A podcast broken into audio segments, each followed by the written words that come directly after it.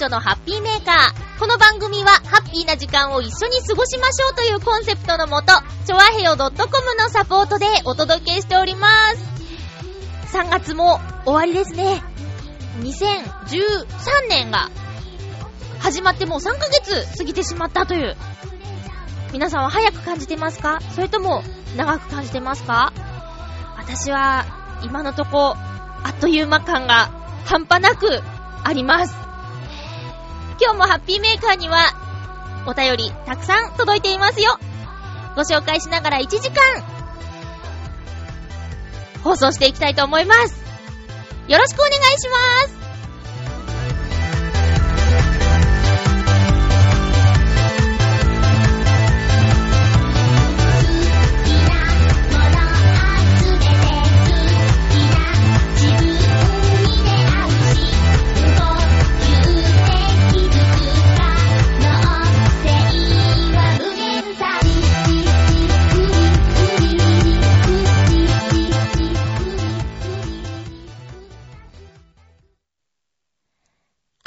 まして、ハッピーまゆちょこと、あませまゆです。お花見しましたか？関東地方というか、東京では満開ですよ。私、先週の金曜日に、目黒川の方へ行ってきたんですけど、ここはもう満開だったかな、金曜日で。で、この日はとても暖かくて、午後、母とおばさんと3人でですね、目黒川沿いを歩きまして、うん、ものすごい人出でした。平日なのに。平日の午後2時、3時ぐらいかなだったんですけど、たくさんでしたね。で、えー、目黒川の桜祭りは4月の7日開催ってね、看板が出てたんですよ。これはね、残念だけど本当に4月の7日頃には、もしかしたら青々としてしまっているかもしれないという、そんな状況なんじゃないかなと思いましたね。で、屋台はね、あの、昨年行った時は、ものすごくぎゅうぎゅうにあったんですけど、今回は、今年は、早まってしまって準備が追いつかなかったのか、それでもちょこちょこありました。目黒川沿いにはお店が結構あるんですけど、そのお店が、えー、普段のね、ご自身のお店の食べ物をテイクアウトバージョンにして販売していたり、あとは洋服を売っているお店とか雑貨店も、桜セールやってまーすって言って、えー、お洋服を安く売ってたりとか、もう何でもありな感じなんですけどね。あとは、特に、木曜日に最終回を迎えた最高の離婚というドラマのロケ地でもあった目黒川沿いなので、そのロケ地として登場したクリーニング店の前とか、あと、主人公の元カノの営むマッサージ店という設定の場所とか、実際にあるんだけどね。そこには人がたくさんで、記念写真を撮ってる人とかたくさんいました。私の行った金曜日の前日が最終回ということもあってか、すごく盛り上がっていましたよ。うん。そんな目黒川。あとはね、浦安の桜なんですけど、収録している月曜日時点では、私が見た感じ、7、8部咲きぐらいかなという感じです。バスの車窓から見た感じなので、ちょっと具体的には違うかもしれないけど、パッと見の印象はそんな感じかな。うん。昨年はね、公園でヨシオンさんと私のお友達と3人で、あの、お弁当を食べて過ごしたんですけど、今年もね、そういうことがやりたいなと思いつつ、あの、あまりに早かったために計画もすることができずという感じです。あとは気温の差が毎日激しくてね、もう10度とか前日と差があることがあるでしょ？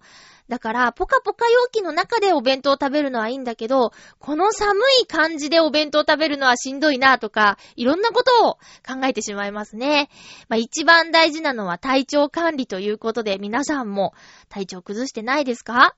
うん、私は元気ですよ。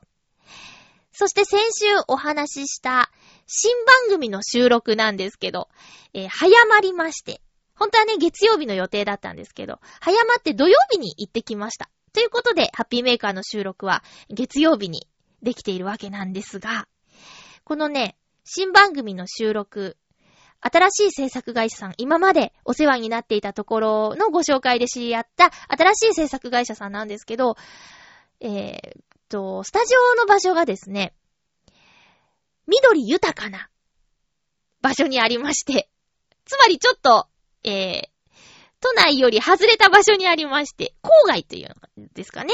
うん。で、そこに行くのに、浦安からは1時間半ぐらいかかるんですけど、乗ったことのない路線に乗ったりして、見たことのない景色を見ながら、えー、のんびりと向かったわけですよ。で、その車窓から見える景色の中に、桜をいっぱい見ることができて、これもまたちょっと得した気分になりましたね。うん。だから、私の場合は今のところ遠くから見る桜っていうのが結構あったかな。目黒川はね、近くで見たけど。ねえ、そんな感じです。皆さんの街ではどうですか？桜前線北上とかじゃなくて、ちょっと関東がどこよりも早かった印象があるんですけど、もう私の地元岡山でも桜の便りが Facebook で届いていたりするので、皆さんの住んでいる地域でもぼちぼちいい感じに桜が咲いているのではないかなと思います。なんだかんだと言って桜が咲くとテンションが上がるのは私だけでしょうかウキウキした何かが始まるぞという気分になりませんか？私は結構そんな感じになりますね。えー、っと、別れの季節、出会いの季節というのもありますけど、私、3ヶ月間、スクールバーズという、ナレーター養成学校の、ナレーター養成じゃないか、ナレータースクールの、えー、CM セミナーというクラスに通っていました。CM に特化した授業をするという3ヶ月間のレッスンだったんですけど、このセミナーも先日、土曜日か、に終了しまして。まあ、いろんなことを学びましたよ。私の今までやったことのない声の出し方、ささやき？うん。まあ、とっても女性ナレーターで今売れっ子の、ヘンミさんという方に教わったんですけど、もっと囁いても全然届くからみたいな感じでスタジオ実習をやって、自分ではもう限界っていうところまで囁いてみたんですけど、それでもまだまだ出しすぎだ、みたいなアドバイスとか、まあ、使いどころがあるのか今のところわからないんですけど、そうかってこんな声の出し方、表現もあるんだという感じで、まあ、何よりも、現場第一線で活躍している方から直々にアドバイスをいただくという機会は本当にありがたかったなぁと思いました。そして今回はね、あの、クラスメイトがすごかったという、うん、大きな CM をやっている方とか、まあ、現役バリバリのテレビナレーターさんだとか、現役バリバリの声優さんだとか、もうほんと、なんだろうな、私、今の私からしたら、すげーっていう人ばっかり、全部で20人弱いらっしゃったんだけどね。で、そういう方も、あの、まあ、いわゆるダメ出しを受けたり、もっとこうした方がいいんじゃないのって、えー、アドバイスをもらってたりするんですよ。みんなと同様にね。うん。それに、こう、質問ありますかっていう時の質問の内容とか、やってみてどうでしたかっていう時のお答えとかが、みんなが悩んでいるようなことと、割かし同じようなことで、現役バリバリの方も悩んでいらっしゃるんだなということを知ったっていうのも、なんか、収穫であったかなと思いますね。うん。それに、この現役バリバリの方だって、どんどん学んでるんだから、私はもっともっと、もっとやることがあるんじゃないかなって思ったり、あとは、自分はどうしていきたいのかなと、改めて感じてしまったりね。それはね、売れっ子声優さん、売れっ子ナレーターさんが、授業が終わってからみんなで話す時間とかが、えー、あったんですけど、初期の頃は特に。その時に、声が出なくなっちゃったっていう話で盛り上がったんですよ。あのー、使いすぎて、忙しすぎて、レギュラーが多すぎて、張りすぎて、声が出なくなっちゃったっていう話。うん。怖いじゃないですか。で、たくさん仕事があるのはもちろん、ありがたいことだし、まあ、理想はね、声の仕事だけでやっていけたらいいな、という思いは今でもあるんですけど、ただ、声が出なくなるまで仕事をするって、すごく怖いなっていうのも同時に思ってしまいまして。うん。で、もちろんいっぱい仕事があるからいっぱい喋って、で、酷使するから、ポリープができて、で、悪化して、休めないからね、仕事が休めないから悪化して、結局、カスカスってなっちゃって、声が出なくなっちゃって、っていう話とか聞いて、で、そっから派生して、おすすめの耳鼻咽喉科みたいなところにまで行ったんだけど、まあそういう話を聞いていてね、あの、どうありたいかとか、自分のキャパシティの話とかもちょっと考えたりもしてしまいましてね。うん。まあ、いろんな意味で、その実技的な面でも、えー、プレイヤーさんの体験談を聞くという意味でもすごく収穫のある3ヶ月でした。で、えー、最終回はね、大宴会になったわけなんですけど、人が多すぎて苦しくてもうね、いっぱいなんです。その CM セミナーの人だけじゃなくて、他のクラス、同じ曜日の人は全員参加の、全員、希望者全員参加の宴会だったんですけど、もうすごいメンバーで、で、青井陽一郎さんとか鈴木翔吾さんという方も、多分ね、皆さん名前はわかんないけど、声聞いたことあるみたいな方もね、その宴会に参加してくださってて、もう生徒と気さくに話してくれるっていう状況だったんですけど、まあ、もっと話したい人はいっぱいいたんだけど、終電ギリギリまで残っても話しきれないっていう状況で帰ってきてしまってね。で、来期はね、多分、学校とか行かないで、ちょっとその、私が悩んでしまった部分についてどうありたいかについて、もうちょっと考えようかなと思っている次第でございます。あとは、えー、と、レギュラーのお仕事が増えたんでね、それとか、今やらせてもらっている仕事、これも、番組改編期を乗り越えて続くようですので、その辺もね、えー、今ある仕事を精一杯というところでも頑張っていきたいなと思っています。ちなみに新番組について来週報告できると思いますとお話ししたのですが、制作サイドからですね、ストップがかかってしまいまして、あのー、4月1日以降にしてくれということでしたので、具体的なお話はできないのですが、某ケーブルテレビ局の新番組に、ナレーターとして参加することが決まっております。発表は来週になるかな。ただ、1回目の放送が4月1日だから間に合わないじゃんっていうのはね、あるんだけどね。まあ、しょうがないよね、そこは。はい。ということで、えー、桜の話、そして、声のお仕事の話でした。お便りが届いています。珍しい方からハッピーメーカーに届きましたね。何かの間違いかなと思ったんですけど、ハッピーメーカーてって書いてあったから、嬉しいなぁと思いつつご紹介しましょう。え、ハッピーネーム、なにわの弱々しい乙女さん、ありがとうございます。お久しぶりです。もう、イタジェラにはなくてはならない存在の、なにわの弱々しい乙女さんからお便りいただきました。えー、友人宅に行った時に、ちょっとしたことだけど気になってしまうことって何ですか？というお便りなんですが、ありがとうございます。そうですね。基本的に私が人の家に行くことってあんまりないんですが、そうだな。うちに来ることはあっても、あのー、誰かを、の家に行く機会ほんとなんか少ないなと思っちゃった今。うん。で、もう、そうね、気になること、やっぱり玄関入って、まず、匂いかな？何にもなければいいんだけど、なんか、匂っちゃうときって、ん？ってなる。あれ？ってなるから、だから、うちも、匂いはちょっと気を使う。あの、特に、そんなに仲良くない、ちょっと仲良くなりかけ、みたいな人がうちに来る際は、あの、アロマを炊いてしまいます。ちょっと、不安になって。うん。匂いかな？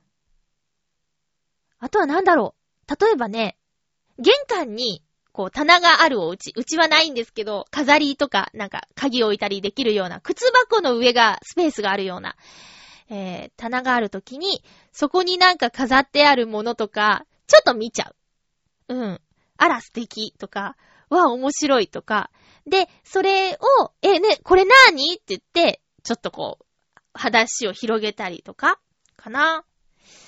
あとは、気になることじゃないんだけど、えっと、私ね、自分の実家の時からそうなんですけど、スリッパを履く習慣がないんですよ。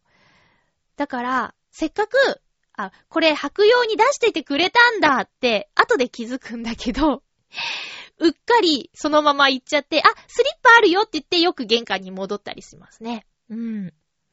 そんな感じかな？そう、うちでスリッパを履く習慣がなかったっていうのは、玄関入ったらもうすぐ、カーペットだったんですよ。もう全体的にカーペットで、で、和室は畳なんだけど、そう、木の廊下がなかったから、スリッパを履く習慣がなかったのかなーって今思えば。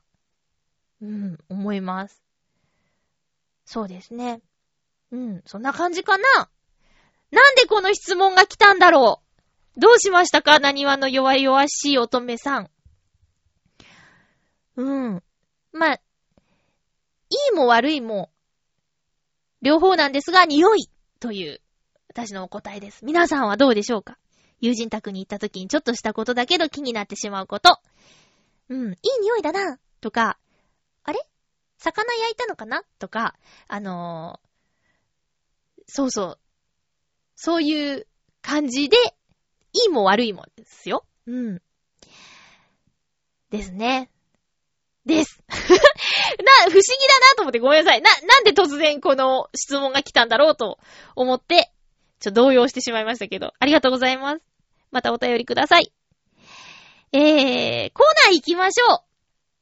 ハッピートークハッピートーク。今日のテーマは、新年度〇〇宣言ということで、皆さんからお便りいただいています。1月、お正月に、今年の目標、これするぞって、あの、決めたことがあると思うんですけど、はあ、もう3月も終わる。何もやってないぞという方。4月、新年度が始まるぞという勢いに乗せてですね、改めて何か今年頑張りたいことを宣言してみてはと思ってこのテーマにしました。ご紹介していきます。ハッピーネーム、フクロウのキスさんです。ありがとうございます。まゆちょさん皆様、ハッピー、ハッピー？今回のテーマ、新年度に改めて取り組みたいことについて。と言っても、現在新しい目標はないので、新年に立てた目標の進歩についてお話しします。現在、計画の、進、あ、これなんて読むの？進歩じゃなかった。えっと？なんだっけ？進捗ね進捗えー、新年に立てた目標の進捗についてお話しします。はぁ、あ、恥ずかしい。現在、計画の進捗は予定通りで。でも進捗ってさ、日常使う？もうお便りの途中ですいません。私全然使わない。まあ、進み具合ってことでいいのかしら。計画の進捗は予定通りで、え？みんな使う？えー、進捗は予定通りで、このままのペースで目標達成が可能と思われます。ただ、予定より早く物事を進められる環境にありながら、精神的なコンディションがあまり良くなかったという理由で、予定通りのペースでしか進められなかったのは残念ですね。とりあえず目標達成に向けての最低限のことはできていると考えて、焦らずにやっていきたいと思います。それでは、ということで、進捗が順調ということでよかったです。でもさ、計画を予定通りに進めるって、結構難しいことじゃない？私だけかな？よく言うのが、夏休みの宿題とか、ね、計画立てるじゃないですか。よくある無茶な計画が、7月中に全部終わらせるぞみたいなやつなんですけど、自分の場合ね。ただね、これがね、うまくいった試しがない。結局、8月の終わりに、半泣きでやるという状況。そんな中、フクロウのキスさんは、順調。しかももうちょっと早くできたはず、みたいな、ことまでおっしゃる。うーん。素晴らしいと思います。順調な計画の進行といえば私。私の年間16冊、昨年読み残してしまった4冊を足した年間12冊足す4冊の年間16冊の目標は順調と言っていいと思います。はい。昨日も、なんと、私にしては珍ししく、1日で本を読み終えました。乙竹さんの、乙竹忠宏さんの、えー、っと、自分を愛する力という本をですね、一日で読みました。えー、っと、ツイッターで乙竹さんをフォローしているんですけど、新刊が出たということとか、あと、その本を読んだ人の感想とかがこう、リツイートされてきて。で、は、なんか読んでみたいなと思って本屋さんに行って、で、読み始めたら止まらなくて、読みやすい書き方をしてくれているのかな？うん。で、そう、一日で読めちゃった。これはね、あの、自分を愛する力っていう乙武さんの本は、特にお父さんお母さんを今やっている方に特におすすめです。うん。あの、子育て論。乙武さんのお子さんに対する接し方とか、乙武さんのご両親がどうやって乙武さんを育てたか。うん。どうして乙武さんがとてもポジティブでいられるのかっていうのが、ヒントがたくさん書いてあります。うん。私が読むと、自分の時どうだったかな、みたいなことになっちゃうんですけど、まあ、今実際お子さんがいる方が読むと、すごーく参考になることが書いてあるという風に思いました。おすすめします。ということでね、読書は割と、今のところね、進んでます。はい。袋のキスさん、このまま、頑張ってください。そしてまた新しい言葉を教えてくださってありがとうございます。進捗ね。はい。続きまして、ハッピーネーム、ブルユニさん、ありがとうございます。まゆちょさん皆様、ハッピー、ハッピー？新年度、私の〇〇宣言。それは、誠実であれ、です。誠実であれ、です。年明けに、私のちょっついた私のついたちょっとした嘘で周りの人に迷惑をかけてしまったことがあったんです。以前、ある会社の社長さんが常に誠実であれとテレビ番組で話していたことを思い出し、嘘をついた以来、誠実であれをいつも心に留めています。答えに悩んだ時とか、この言葉からなんとかいい方向へ向かうよう考えています。難しい時もありますけどね。ですので、私は新年度からも常に誠実であれを宣言したいと思います。ということで、ハッピーネームブルーニさんからのお便りでした。ありがとうございます。どうしたの？どんな嘘をついたんですか？なんか、そんなに大変なことになっちゃったの？うーん。そうなんだ。そこが書いてないってことはあんまり触れてほしくないってことなんだろうね。誠実であることは本当に大切ですね。うん。あのー、あ、じゃあ、ちょっと、嘘にちなんだ、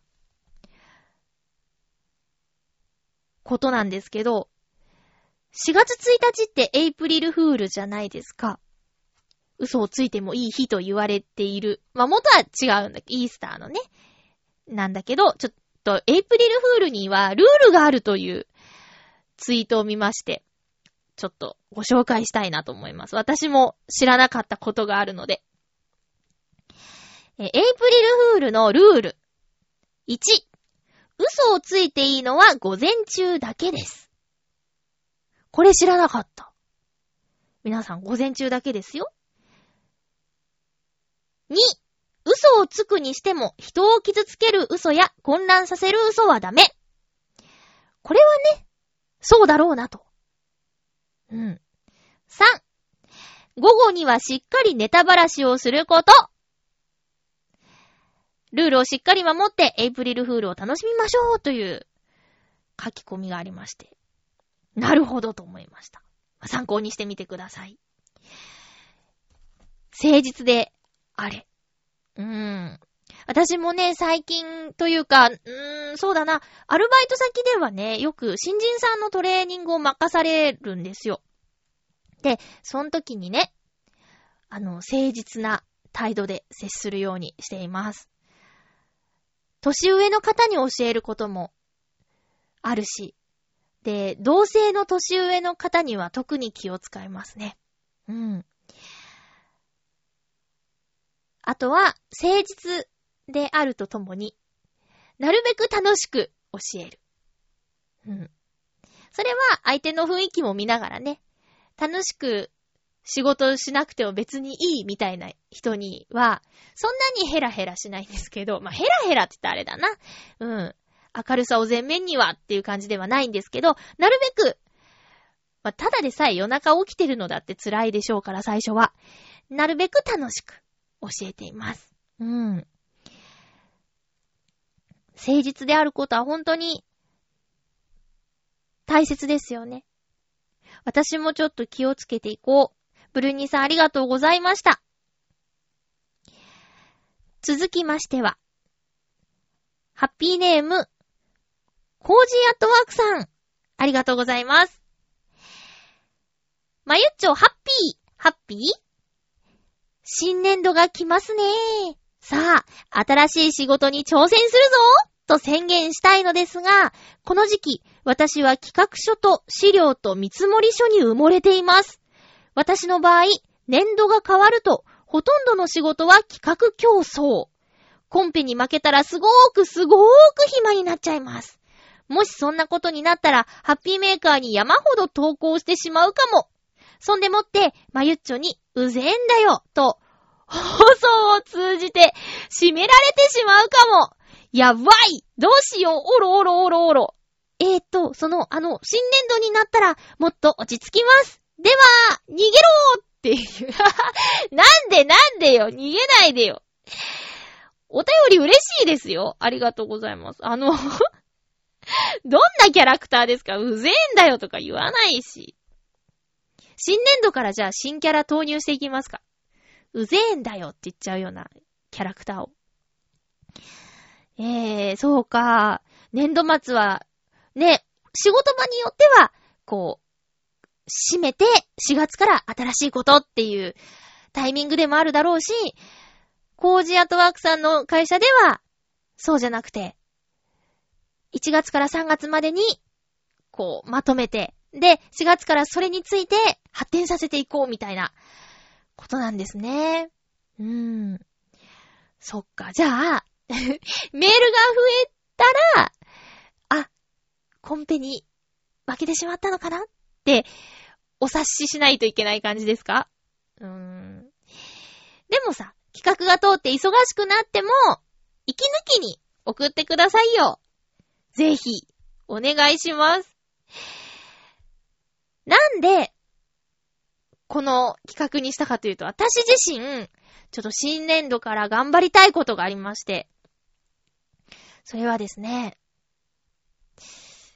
うー、それはですね、あのー、だ、ダイエットです。ダイエットというか、体づくりかな？体メンテナンス。まずダイエットからですかね。それがですね、なぜか、今年に入ってから、増えたんですよ。なぜかっていうところがもう白々しいから、良くないですね。完全に、原因はわかってるんです。なんで体重が増えたか。なんで、ブヨッとしてしまったかっていうのはね、原因がわかってて。で、具体的に数字で言うと、増えた体重が 5キロ。5キロ増えちゃったんですよ。あ、これは、まあ、半年ぐらいでかな。そうですね。半年じゃないか。まあまあ、数ヶ月で5キロ増えちゃって、で、やばいと思って、本気でやらねばと。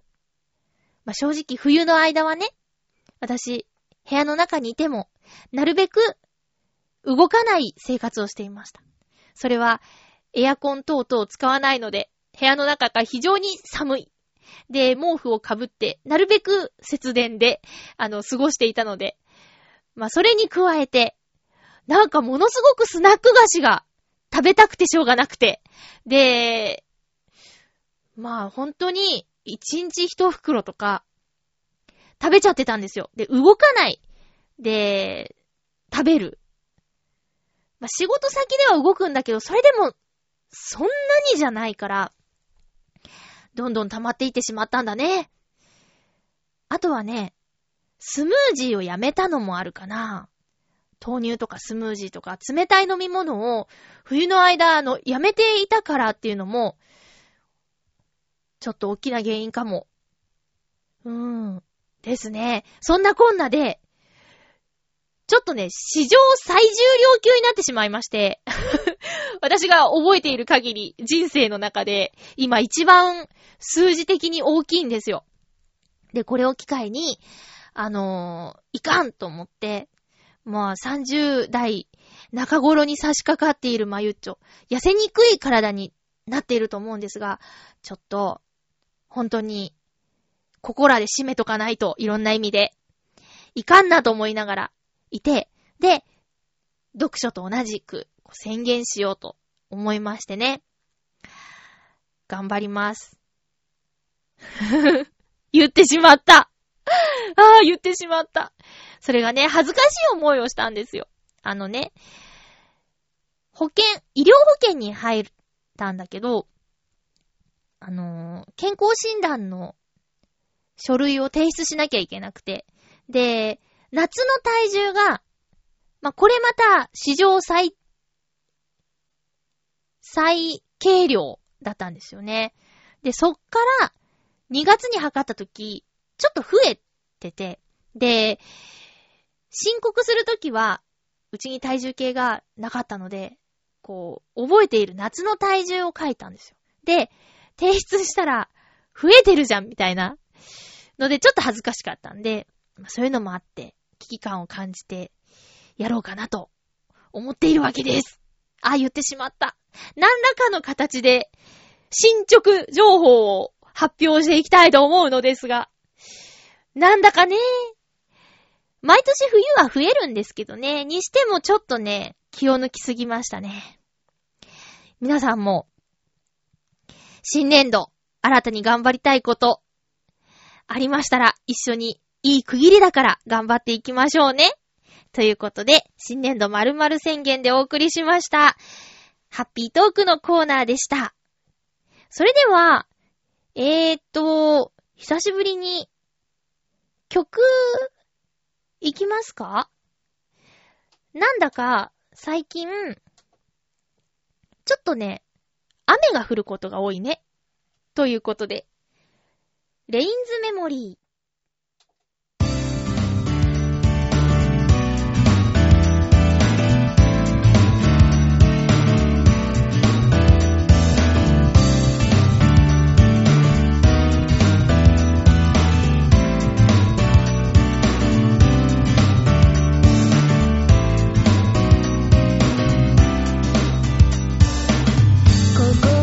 隙間からちらり顔を出す不安は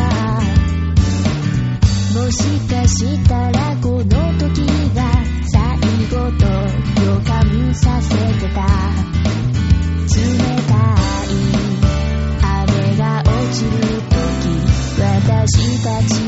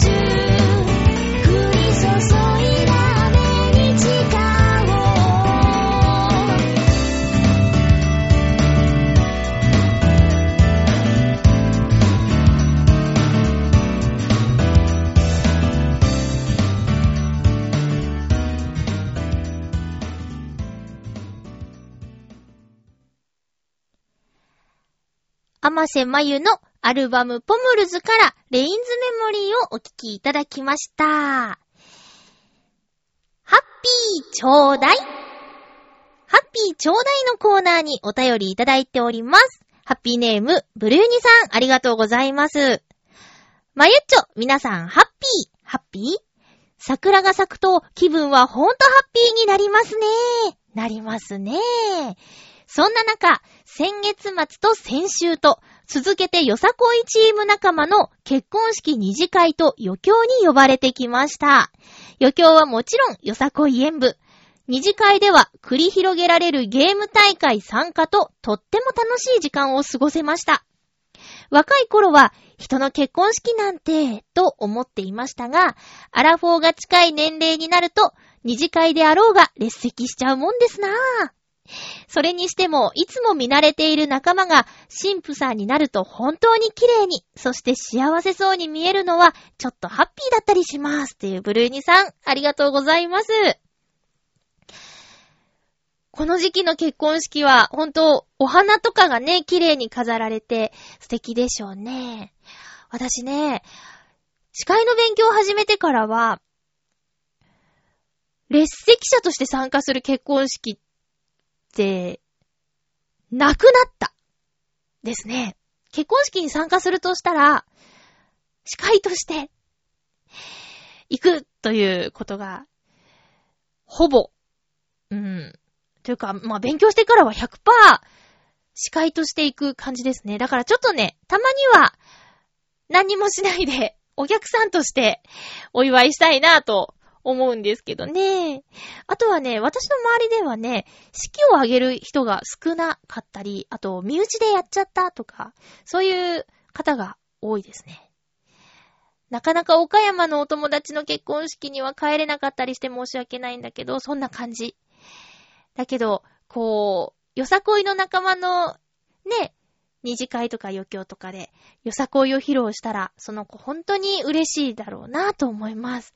結婚式、なんか行きたくなってきた。よく、ね、ご祝儀貧乏なんていう言葉もあるけど、まあ、幸せなことだからね、これはね、うん。皆さんは、どうですか？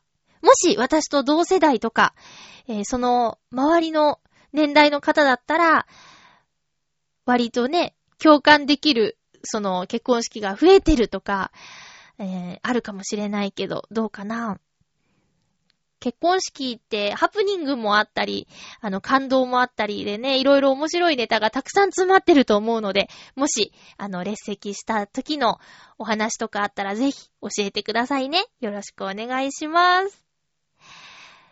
ところで、リスナーの皆さん、人狼ゲームってってる？これはね、私の行っていた学校で、めちゃめちゃ流行ってて、めちゃめちゃ流行ってて、正直、そんなに？っていう、そんなにですか？っていうぐらい流行ってて。いやね、私の通っていた学校は、授業が終わった後、こう、お話をしながら、そこで先生から学んだりとか、あの、現場経験者の話を聞いたりとかっていう、こうお、おしゃべりする時間が結構長く取られていたんですけど、その時間を、もう、人狼ゲームみたいな感じになっちゃってて、さあ人狼やるよみたいになっちゃってて、で、まっすぐ帰ることがすごく多かったんですけど、もう、そう、先生が人狼ゲームのルールとか動画を作って、こうだからみたいな感じで、あの、発表して、もうどんどんみんなでやりましょうみたいな雰囲気なの。で、人狼ゲームって流行ってますか？皆さんの周りでやったことある人とか、皆さん自身がやったことあるよとかいう人いる？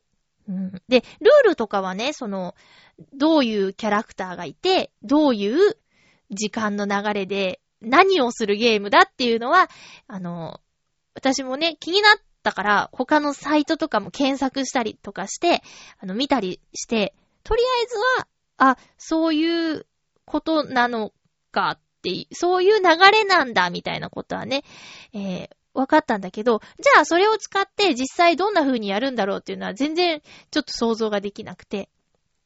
で、私は通っていた時、結局一度も参加できず、まあそれは電車の関係とかもあったんだけど、一度でもね、見ときたかったなというのはあるんですけど、今度なんかね、テレビでやるらしいんですよ。あのー、今週か、27日の深夜。うーん、27日の24時45分から25時45分、フジテレビ。人狼、嘘つきは誰だ？というタイトルでテレビでやるんだって。で、もし、興味のある方は見てみてください。私もちょっとこれ見て、あの、これ、こういうのが人狼なんだっていう風なことを見てみようかなと思います。いろいろね、戦略とか戦術とか、あと人の心理を読むとか、なんかただのゲームじゃ収まらない、いろんな学びのあるゲームだっていうことで流行ってるみたいですよ。うん。ただ、クラスメイトには、うん、まゆっちょはね、多分ね、苦手だと思うって言われた。うん。こう、嘘をついたりしなきゃいけないシーンがあるらしく、絶対顔に出るな、みたいなことをね、言われたし、あ、そういうことなら私は多分、負けるなって自分でも思う。けど、参加してないけど、すごく気になるゲームではあります。で、ちょっとリスナーの皆さんに聞いてみました。もし、経験者の方がいたら、こんな感じでしたよ、みたいなのお便りいただけると、ありがたいです。お待ちしています。映画、映画映画のコーナーです。えー、まずはですね、オズ、始まりの戦い、見てきました。3D 字幕で見ました。私、3D の時は、なるべくなら吹き替えで見たいなと思っているんです。それは映像に集中したいから。というのが大きいんですけどね。で、今回は、ちょっと時間の関係で、字幕しかちょっとタイミングが合わなかったので、3D 字幕で見たんですけど、まあ、そうだな。あ、ちょっと感想に影響される方はちょっと早送りしてくださいね。えー、言いますよ。オズ始まりの戦いは私は大好きでした。オズの魔法使いには、思い入れがありまして、養成所の時、あの、前の相方のともさんと一緒に舞台に立ったミュージカルオズの魔法使いで、私は、オズ大王をやりまして、オズ大王の役をやりまして、つまり今回の映画、オズ始まりの戦いの主人公の役ですね。やったんですよ。で、トモさんがグリンダといういい魔女の役だったんだけど、それがね、すごく楽しくて。で、最初は、オズ大王やれって言われて、へーってなったんだけどね。だいたいだって、じいさんの役だから じいさんの役だったから、びっくりしちゃって。でもね、どんどんどんどんやってたら楽しくなっちゃって、っていう、いきさつがあって。で、その、オズの魔法使いって、あの、ドロシーという女の子が竜巻で家ごと飛ばされて、たどり着いた先がオズの国で、お家に帰りたいって言って、オズ大王に頼みに旅をする中で、カカシ、ライオン、ブリキのロボットに会って一緒に旅をして、オズ大王の前で、こう、お願いをして、みたいな。で、最終的に、オズ大王とドロシーと気球に乗って飛んでく、帰ってく、みたいなお話なんだけど、その中でね、普通にそのオズの魔法使いという童話の中で、オズ大王ってドロシーと一緒に帰っていくってことは人間。うん。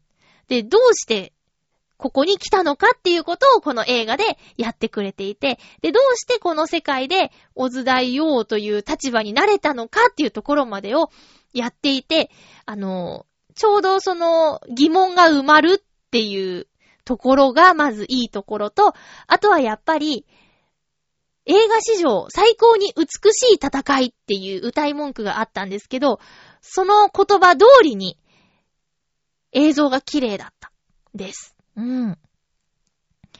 なので、これは、ぜひ 3D で見てください。もし映画館で見る方は。2D で見ちゃうと、なんか、多分だけど、あ、これ、3D 用に作った映像やなっていうシーンが結構あって、で、今まで見た 3D 作品の中で、一番 3D にする、してよかったという、なんだろうな、飛び出す系の 3D の演出が多かったです。うん。だからね、ビクーってなるよ。ビクービクーってなるよ。うん。子供喜ぶかな？泣いちゃうかな？そんな怖くない。うん。大丈夫です。オズ始まりの戦い、すごく良かった。私は好きでした。楽しい感じがしました。えーとね、もう一つは、もう一つ映画見たんですけど、あのー、先週お話しした、おすすめされた映画、バタフライエフェクトというのを見ました。レンタルショップ行ってね、借りました。ゲオで100円でした。バタフライエフェクトっていう作品は、あのー、過去に戻って、やり直しをしようみたいな。で、そのやり直したいんだけど、ちょっと変えたことで未来がガラッと変わってしまう。バックトゥーザフューチャーのお話で、スポーツ年鑑をマーティが持って帰、主人公は持って帰るんだけど、それを、ダメだ、こんなものを持ってきたら、ダメだって、歴史が変わっちゃうって。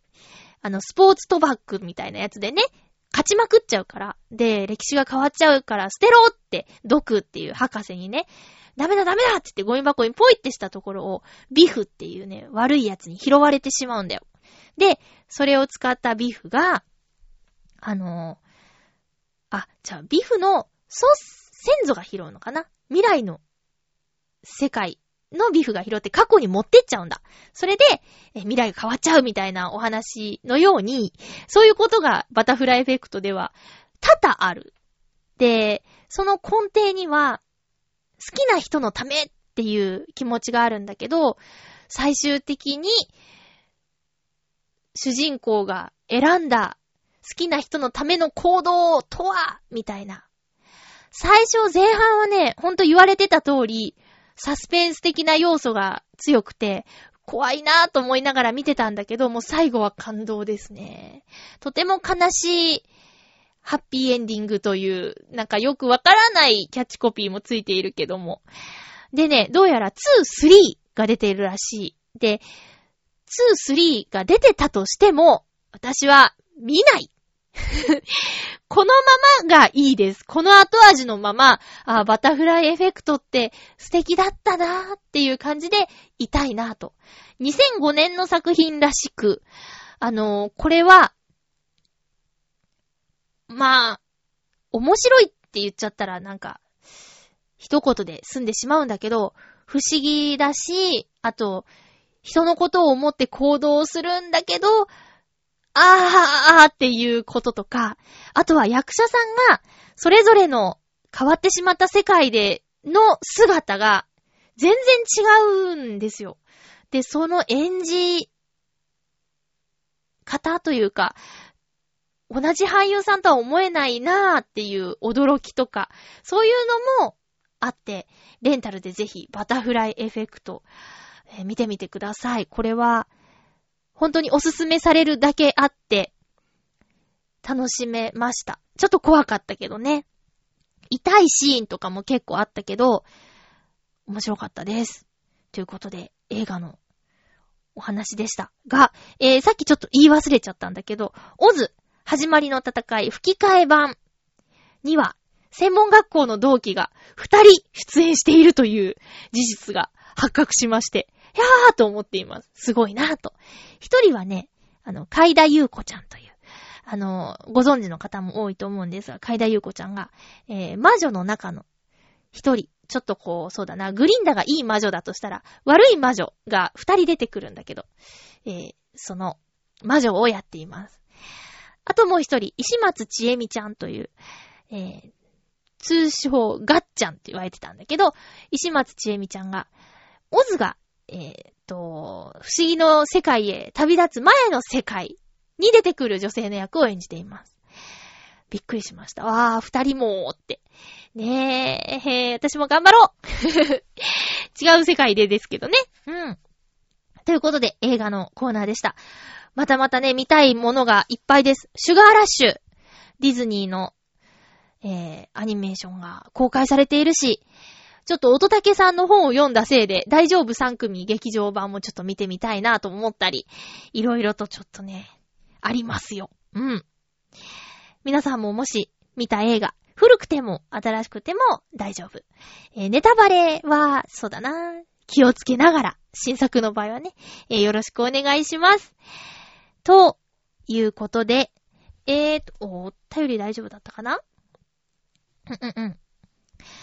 いやーね、口内炎ができててね、下唇の内側にね、なんか巨大なのができてて、この間初めて、口内炎の幹部に直接貼るっていう薬をね、使ってみたんですけど、あんまり効き目が実感できず 残念な結果になってしまいました。口内炎に塗る薬っていうのも挑戦したんだけど、これはね、すぐ取れてしまう。で、口内炎に貼る薬っていうのは、薄い錠剤みたいな感じで、幹部をまず拭いて、乾燥させて、で、錠剤をペロッと舐めて、で、幹部にひっつけて、で、そのままの状態でって言うんだけど、なかなか難しいよね。うん。で、そんなに ちっちゃくもなってないな、むしろ大きくなってないかっていうような感じに今んとこなっちゃってるので、もうちょっと頑張ってみたいんだけど、そんな感じです。はい。